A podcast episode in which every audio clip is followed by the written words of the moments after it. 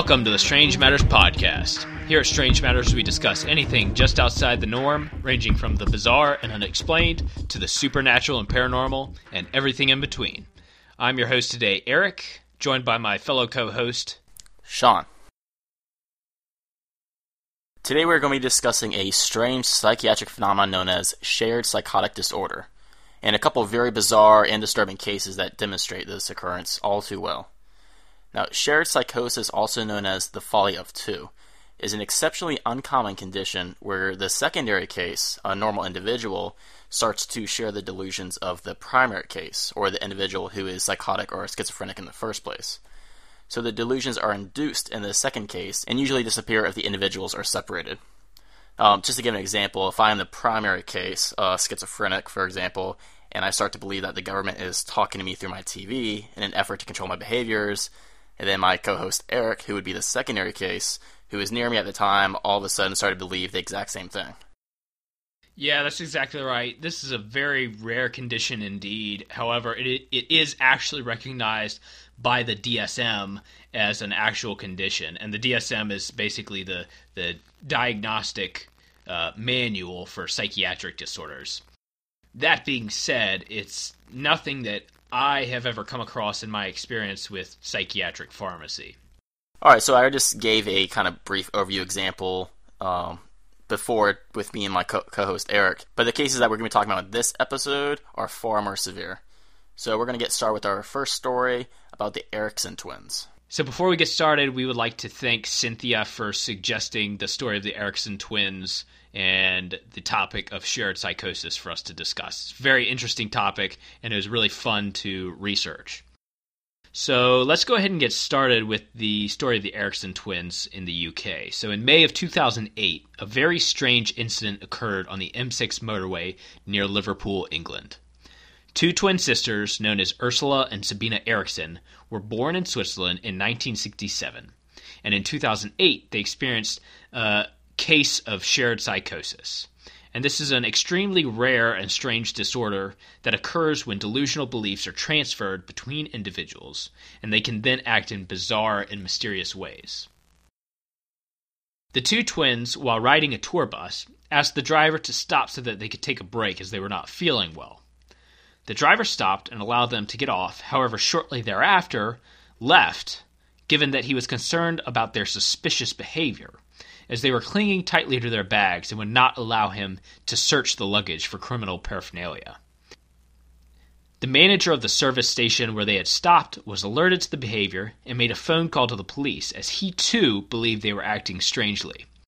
The police arrived and soon after allowed the twins to leave, believing that they were harmless. So, Sean, I don't know how you would react to this situation if, if you were the bus driver. I don't know if you thought you might be kind of suspicious about this ha- behavior. I mean, it, it, seems kind of kind of harmless to me, based well, on what I read. Yeah, I mean, I don't know. It, they probably, I mean, if, especially if it's a tour bus, they probably see a whole lot of people. But it might be. I, I guess you just have to be there. I mean, if the guy was making a judgment call, if these two twins were acting, you know, very strange and were clutching their bags tightly and wouldn't let them be searched. I mean, it's it's up to him to make the call. If he felt unsafe or something and, and let them go, uh, I guess I don't have a problem with that. But it's, I guess it's kind of hard for us to judge the situation. Yeah, I agree. We don't have all the facts, but still, it just seems a little strange to me that they they weren't allowed to get back on a motor bus. Um, but then again, this is the UK, and we do things differently here in the US. So, anyways, after this incident, the twins began walking down the M6 motorway. They also eventually attempted to cross the motorway, and as you can imagine, this led to some serious mayhem and chaos to the fast vehicles that were moving up and down the M6 motorway.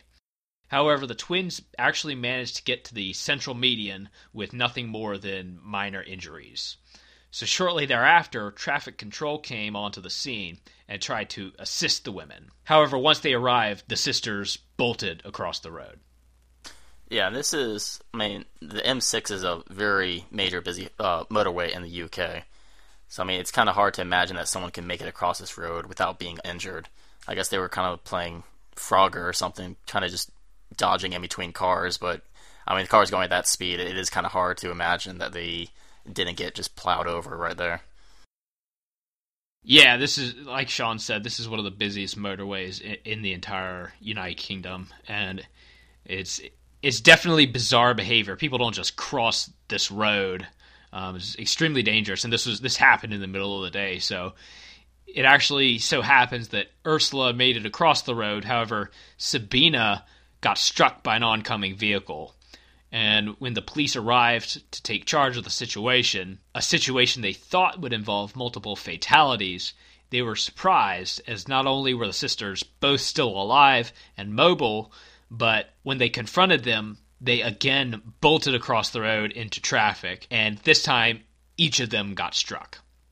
So the footage that can be seen on documentaries and YouTube shows um, shows Ursula running into oncoming traffic as one of the officers tries to hold her back by her jacket, and he actually pulls the jacket off of her as she struggles to get out into the road.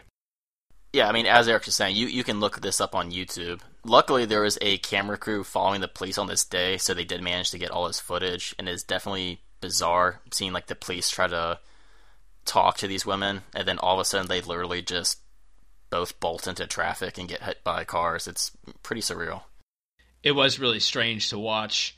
Ursula gets run over by a large semi truck, which left both of her legs totally crushed, while Sabina stands there with her arms folded, looking quite unimpressed. I think that's what got to me the most, Sean, was just that Ursula had just gotten run over by a truck, and Sabina didn't even seem fazed by it.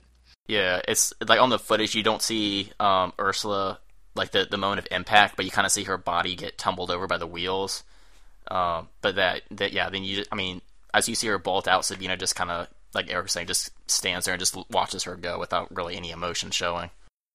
So all the attention is drawn to Ursula, and then Sabina follows suit and runs out into the road and gets smashed by the front of a sedan, bounces off the windshield, leaving the windshield totally shattered and part of the metal frame bent, and then her body flies into the air.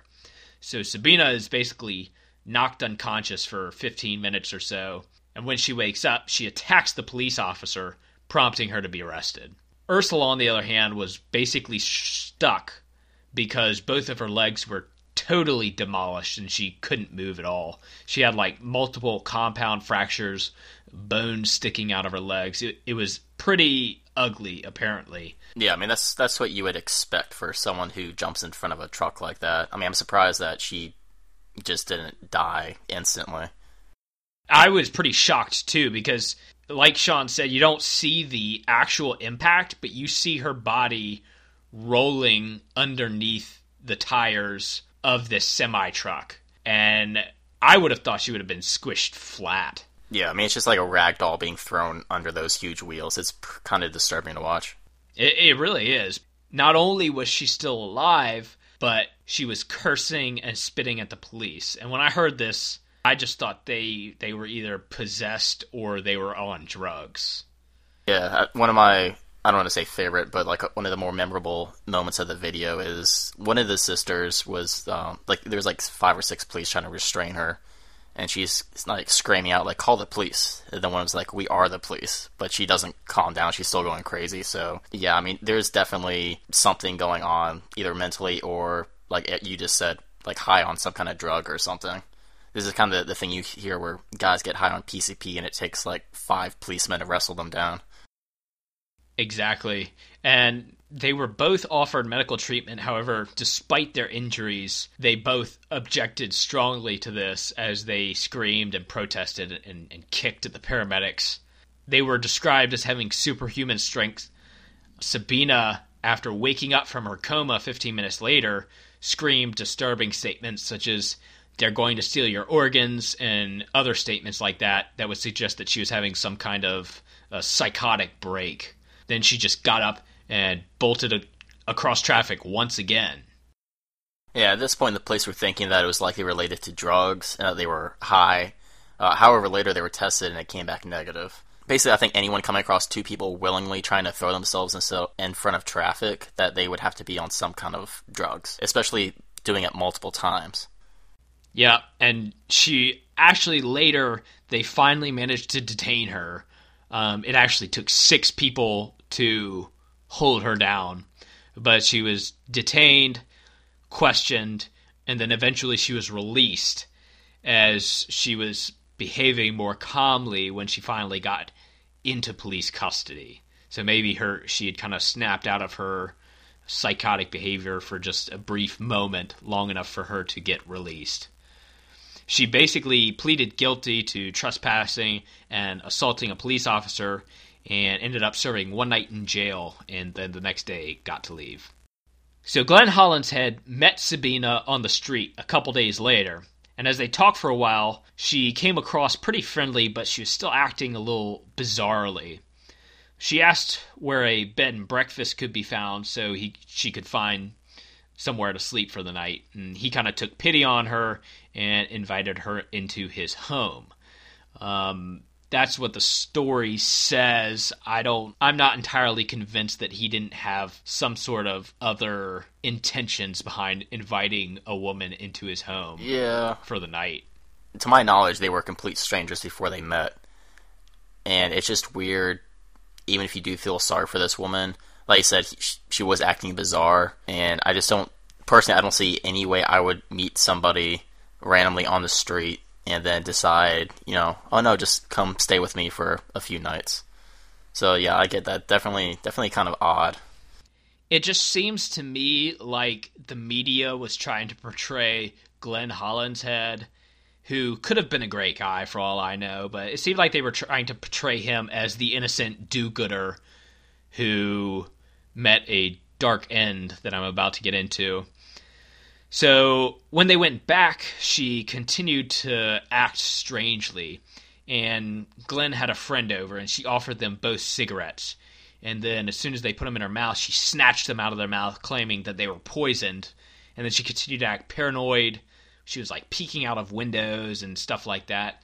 So, if I had invited somebody, anybody, into my house and they were acting like this and they were a complete stranger, I would have kicked their butt to the curb I don't know about you, Sean, but I I wouldn't have tolerated that. I would have been scared probably. Yeah, I mean, like I said, I doubt I would invite them in the first place. If somebody's acting that weird in my house, yeah, I would definitely try to either call the police or just get them out. Yeah, exactly. So the next morning, Hollinshead assisted Sabina in locating her sister by calling some of the local hospitals. Again, this seems like um, the news media might be trying to portray him as this innocent good Samaritan. And I think I just kind of think it introduces a new angle to the story that maybe he had some darker intentions that he was trying to. I get you're saying. I mean, I mean, it's you don't want to speak bad of this guy for what we're about to reveal happens to him, but either he's like the nicest guy in pity, or he did have some kind of ulterior motives in inviting this obviously mentally ill, vulnerable woman into his home.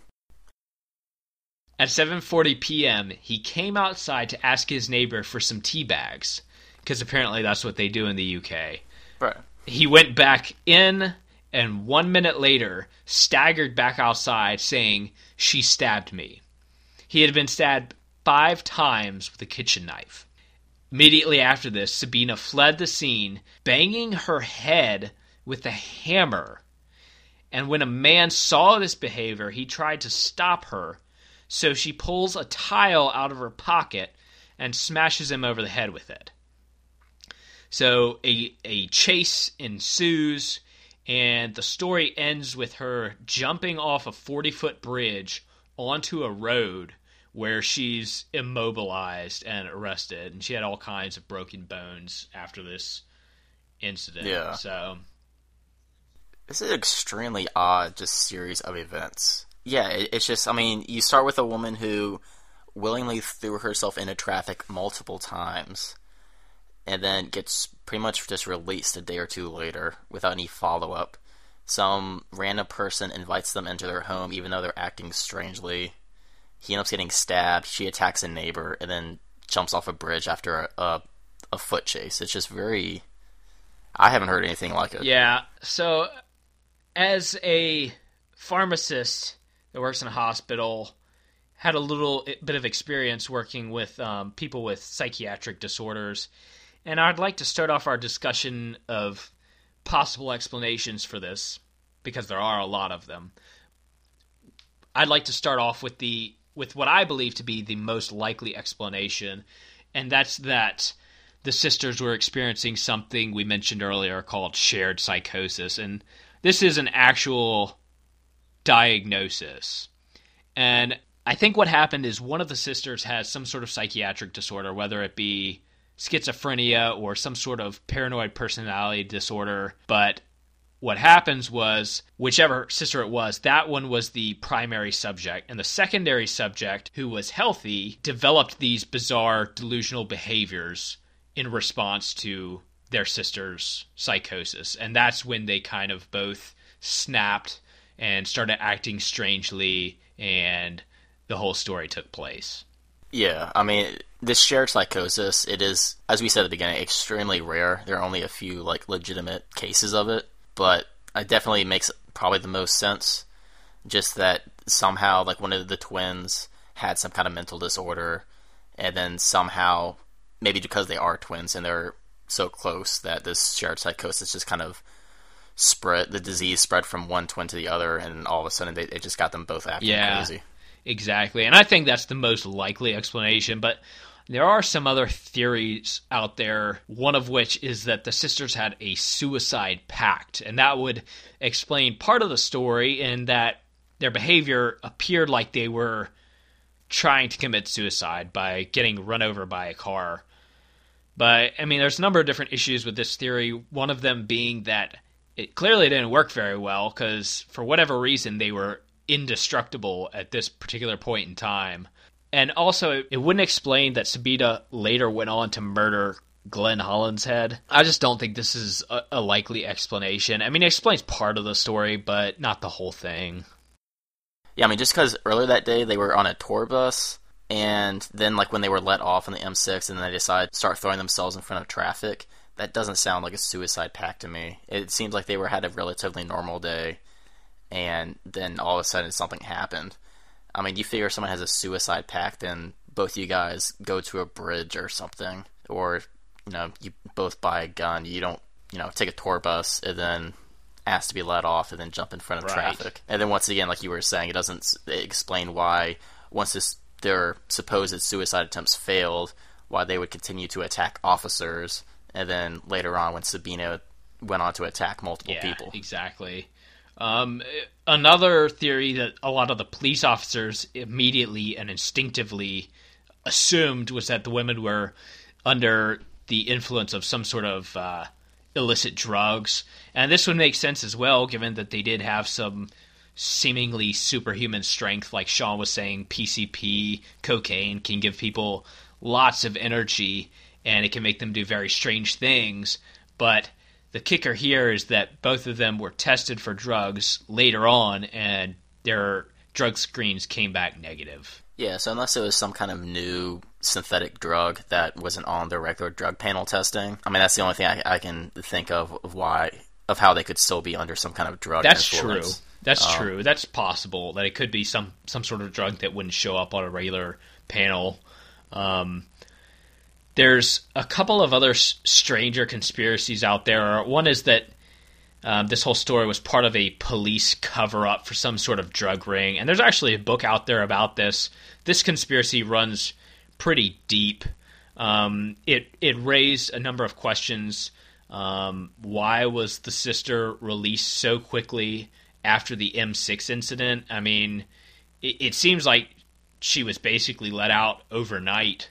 Um, and she did, you know, attack police officers and she was trespassing, but those were only charges and she only spent one night in jail. So I agree this is kind of strange.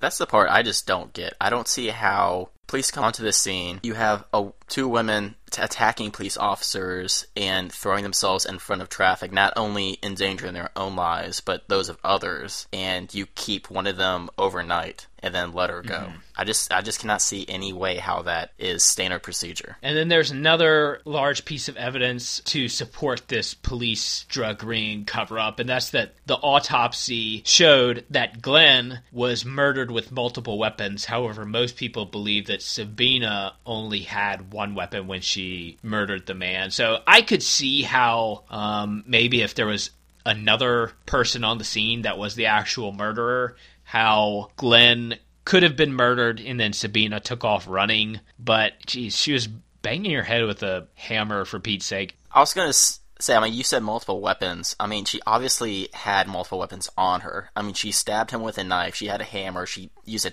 part of a tile to hit another guy. Exactly. I mean, she could have just been picking up anything around her and attacking Glenn until he she, he finally fell over. So I mean, just the fact that he that he could have had signs of injury showing from multiple weapons. I mean, that could have been Sabina doing just using multiple weapons herself. Right, exactly. And then there's the final conspiracy that I'm not really into, but I figure I'd discuss it for the sake of being complete. Um, and that's that the Eriksson sisters were lizard people. I don't think this is really based in any sort of fact. I honest I'll be honest, I didn't do much research on this conspiracy, but there's some pictures floating around on the internet that show the sister's eyes kind of glowing strangely in one of the recordings, and I think it's just. Um, I don't buy into it personally. It's just fancy camera work. Yeah, I mean, for the people who don't know, like the lizard the reptilian people conspiracy is an actual pretty large one, but it would probably take us a whole episode to get into it. And as you were saying, Eric, I just I don't buy into I don't buy into that conspiracy in the first place, but especially not in this case. So, like you said, people mention it, but I don't buy into it at all. So maybe maybe about episode 1000 when we've run out of all of our listener suggestions, maybe we'll do a Strange Matters special on the lizard people conspiracy. But until then, Ursula and Sabina have rarely been seen since the M6 incident. At this point, Sean, I think we'll uh, turn it over to you to tell your uh, story of shared psychosis. Alright, so my story isn't quite as violent as the Eriksson twins, but it is probably just as weird. So today I will be discussing the Gibbons twins. So just a quick overview. Uh, June and Jennifer Gibbons were identical twins who lived in Wales. So as they grew up, these twins were quite famous for they would almost exclusively communicate only with each other, and they were popularly nicknamed by the media the Silent Twins. Now, these twins would go on to be committed to a high security psychiatric hospital where their strange behavior would only increase. And all of this weirdness pretty much comes to a climax when one of the twins suddenly and mysteriously died, allowing the other sister to live a relatively normal life afterwards. Yeah, this is definitely a really interesting story. I agree. It's not as violent as the story of the Eriksson sisters, but it's definitely a little bit eerier, I think. Yeah, this is almost harder to explain than the Eriksson twins with all this just weird stuff going on in this this story. So just to give a, a quick history, um, as they were growing up, so June and Jennifer Gibbons were twin sisters, and they were born on the island of Barbados. But soon after they were born, they were moved and they grew up in Wales in the United Kingdom. Now, from a very young age, these sisters were pretty much nearly inseparable. And beyond just their natural strong bonds as twin sisters, June and Jennifer were also excluded heavily from their childhood peers by being the only black children in their school. And growing up in a school and community where they could only rely on each other made them grow even closer together. And all the other kids their age would just tease and bully them to the point where they would have to arrive and leave school at a different time than anybody else just so there would be no further incidents of bullying. Pretty much from the start, they were pretty much isolated from their community in the first place, so they, they were just pretty much inseparable from the beginning. Yeah, I could see how this could potentially breed a couple of strange individuals. So, as the Gibbons sisters were growing into adolescence, their language skills deteriorated poorly, uh, or perhaps become more specialized is a better term because they were the, just the way that they spoke. It, it, was you know English, but just the way that they would emphasize words or highlight different syllables, it was very hard for anybody else besides them to understand it. So whatever the fact is that before they were even teenagers, the Gibbon sisters could only talk in a way that only their twin counterpart could comprehend. I know I've heard myself of twins, siblings, or significant others creating made up terms or phrases that only they can understand, although obviously not to this extent. As bizarre as this is, imagine only being able to be understood by one other person in your life. Yeah, I mean, it's pretty hard to comprehend that you basically only have one person that you know that you can actually communicate with. Uh, so, speaking of their semi made up language, their speaking pattern can be considered what is called cryptophasia, and this term basically is used to describe this kind of weird phenomenon where twins create a language that only the pair can understand. So, beyond just their unique spoken language, things get even stranger for the twins. So, apparently, both June and Jennifer Gibbons would often simultaneously mirror each other's movements and actions, almost as if they were two bodies but being controlled by one mind. Yeah, this really gave me chills to read. I got some strange images in my mind, especially after looking at pictures of the Gibbons sisters as young children. There, there's one image on the internet that's very popular of the two sisters sitting next to each other with these very sly looks on their face, and it's it's a little bit creepy. But when you picture the two girls doing these kind of strange movements, it, it raises the skin on the back of your arm. Um, but to me, this is the kind of stuff you would see in some kind of like spooky horror movie like The Shining, where twin little girls move awkwardly and step in step while speaking in a strange language. Yeah, it's definitely bizarre. Just, I mean, you hear all these uh, testimonies about people who dealt with these twins and just how awkward it was to be around them, how they would just move at the exact same time, in the exact same way and just speaking in this weird, chirpy language that no one could really comprehend. So, even though the two girls were pretty much isolated to each other, they did enjoy relatively normal hobbies. They liked to create plays that they would act out with their dolls, and they also began to improve their writing skills. Surprisingly enough, even though they were pretty much locked in their you know their own little world with the two of them. Both of them wrote several novels and short stories, and if you feel up to it, you can actually find these on the internet and read these novels today. The twins also kept detailed journals throughout their youth, and in these journals they would often write about how they would felt trapped and tormented by the other sister, and sometimes even express wanting the other to die so that they could gain independence. A few times they even made attempts on each other's lives. Uh, Jennifer one time trying to strangle her sister, and once June tried dragging Jennifer into a, a nearby river and drowning her. Pretty hard to imagine this kind of relationship, especially between two twin sisters you know, you only have one other person in the world that you can talk to, and you share all your secrets with them, and you even have your own language, and you almost literally can't be separated from her. Yet you also wish for her death, and even try to kill kill her off.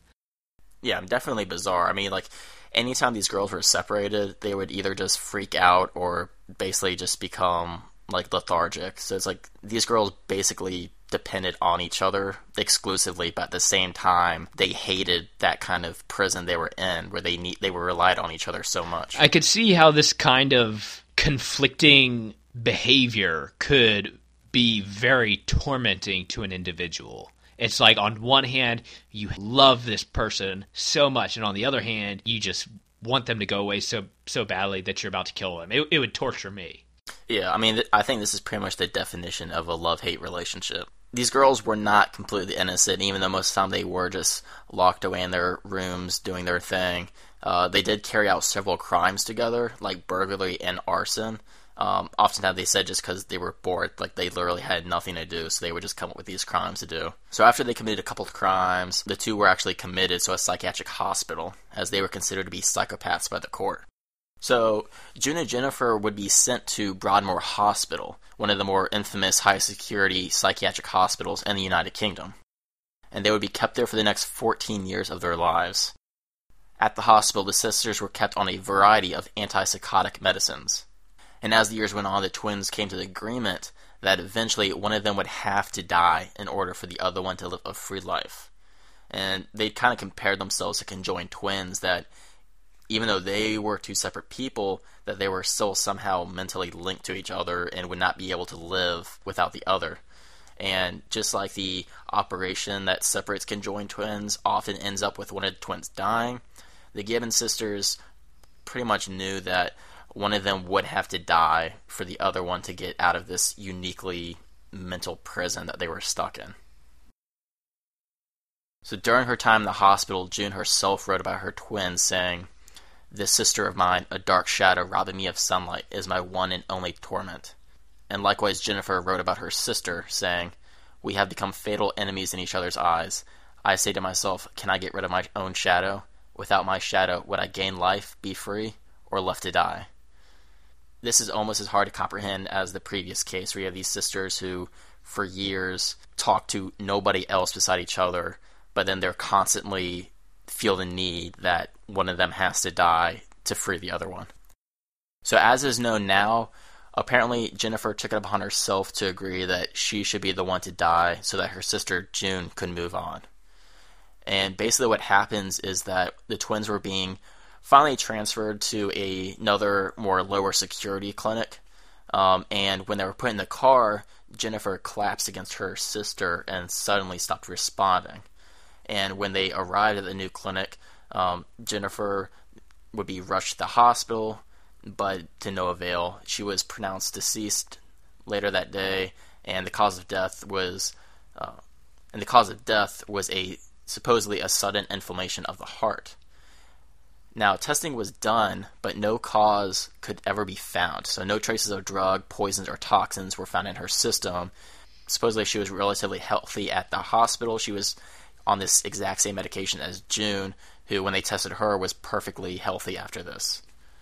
So, just as was promised by their weird sac- sacrificial pact, soon after Jennifer died, June left the mental facility, and within a few years, the woman who, for pretty much the majority of her life communicated with only one other human being is now living a pretty normal life. So, I mean, June is she doesn't no longer need the constant psychiatric attention and is pretty much living a you know living well in her community. So, I'd like to add that cardiovascular side effects are not uncommon with many antipsychotic drugs, and a lot of them can actually lead to a sort of sudden cardiac death, but this is typically seen in like elderly patients and people who are on lots of other medications. And if this had been the cause, they would have pretty much definitively been able to figure it out. Yeah, exactly. I mean, like I said, when they tested her sister, she was perfectly fine, and Jennifer, before her death, wasn't really showing any outwardly signs of having heart issues or anything. So that is the weird story. Going to go over a couple theories as to what could possibly explain this mysterious death. Um, so the first theory is actually I haven't heard anyone else come up with this. I just thought of this was that Jennifer didn't actually die of natural causes by her own hand, but that her sister June took it upon herself to make sure her sister died. As I said, they've already made multiple attempts on each other's lives, so perhaps this time June actually got it right. I haven't actually seen this theory stated anywhere else, but just because if you listen to my previous episode, I've been you know researching serial killers a whole lot, so this kind of explanation came pretty quickly to me. Yeah, I think that's definitely a, a reasonable explanation. I don't know exactly how she would have done it, but they seem to be fairly reasonably intelligent individuals who absolutely loathe each other. Yeah, I would agree. I mean, they were called the the silent twin geniuses. I mean, they they weren't geniuses, but their IQs were tested well above average, so they were definitely intelligent. So, as we were, just to continue this theory that June was just fed up being trapped in her relationship with her sister and finally decided to free herself and found a way to do it. Now, I've already discussed that the twins allegedly had a pact that one of them needed to die, and supposedly Jennifer decided that she would be the sacrifice. But you know, perhaps she was either taking too long or changed her mind and she didn't want to die. And this pretty much forced June Gibbons to kill her sister and finally allow herself the chance to live a normal life free of her sister. As you were saying, I don't know how she could do it. Like I said, they did a you know drug panel test on her, so I don't know unless June managed to somehow switch up her medicines or slip her something that wouldn't be caught in the testing. So I can't really explain how she did it, but some there's it's always possible that she did find a way.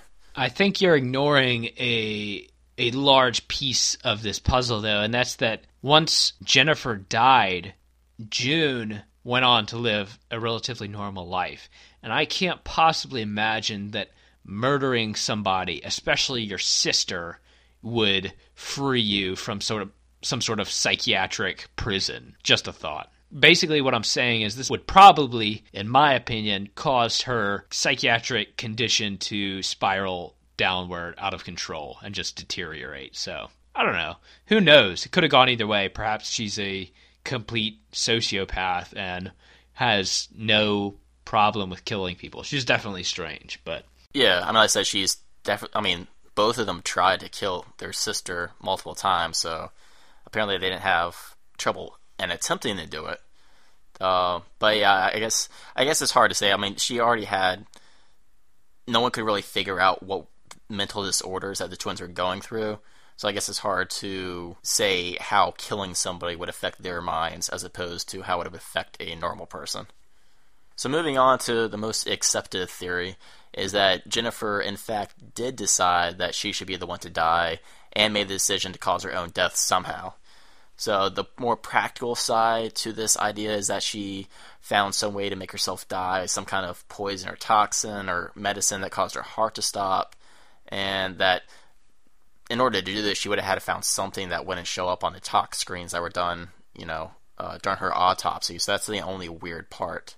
You would think that if she did find some kind of medicine to overdose on, that they would be able to find it pretty easily. This is as, as likely as the other theory that they found some sort of toxin to kill them. I mean, whether she took it herself or whether the other sister gave it to her, I think the likelihood of finding a toxin like this, especially when you're locked up in a psychiatric institute, is fairly low. Yeah, because I mean, you would think that they would just say like, okay, these are all the medicines that we have at this facility. Just do a test on this. But yeah, definitely bizarre. But it gets even stranger. So the other side of this theory is even more weird, and is that Jennifer was somehow able to literally will herself to death. So I mean, is it possible that Jennifer somehow able to convince herself that she needed to die to the point where her body just actually and literally shut down. I mean, you hear some cases where people die of, you know, a broken heart or some kind of thing where they just lose the will to live and they end up dying for no obvious physical reasons, really. And I mean, this broken heart syndrome can be triggered by strong emotional, stressful event, and knowing that you just decided to sacrifice yourself pretty much fits that definition. But I mean, the problem with this is that the so-called broken heart syndrome isn't known to strike someone dead on the spot, but more of a slow and prolonged death. So that's an explanation, but it still doesn't really match what happens in this case. I was gonna say I've heard of people, you know, like you said, dying of grief and no real good medical explanation for it. But I don't know. I think our our options here are pretty limited. I think the concept of her dying of a broken heart is equally as unlikely as them finding some strange poison that doesn't show up on a tox screen. So I don't know. In, my opinion, I think it's probably somewhere closer to the latter explanation. Just in my experience with medicine as a pharmacist, I don't know much medications that could cause this kind of inflammation of the heart that you described. And yeah and it, it, wasn't like when they did the, the test on her it wasn't like anything minor. Like there was like massive swelling around her heart. Exactly. And and not only that but they couldn't figure out what happened. So i think it's got to be this uh, strange broken heart syndrome thing. Yeah i mean who knows? I mean this is the twins, I mean, the Silent Twins case is pretty much unique among themselves, so it could be entirely possible that whatever killed Jennifer was entirely unique to just her, also. The other thing is that, you know, these twins were extremely introspective, almost, in my opinion, to the level of like a Buddhist monk or something. And Buddhist right. monks have incredible willpower and they're able to do things that can't be explained. So perhaps this is somewhere along the line. Perhaps they achieved some sort of Zen enlightenment and they were she was literally able to will herself to death. So I, I think honestly that's equally as likely as the strange toxin theory. Yeah, yeah, I agree. It's almost like the strangest theory you can think of, but it almost makes the most sense out of all the things. So that was a very strange and interesting story you just shared with us, Sean. So I guess we're anxious to hear from our listeners about what you all think of this shared psychosis matter that's occurred in a few rare, strange cases. Um, so be sure to comment on this episode's comment box. And thanks for listening to our episode of Strange Matters Podcast. If you'd like to reach us to send any feedback or suggestions or further discussion of what we've discussed in this episode, you can reach us at strangematterspodcast at gmail.com. You can also comment, listen, and download our episodes at our website, strangematterspodcast.com. If you'd like to follow us on social media, we have a Facebook page and a Twitter. And if you're listening on iTunes, please take the time to rate and review us. It helps promote the podcast and helps us gain more listeners. And finally, if you have a few free minutes and would like to help out the show, please take our listener survey, which you can find on a link to this episode on our website or on one of our social media feeds. See you guys next time. Take care.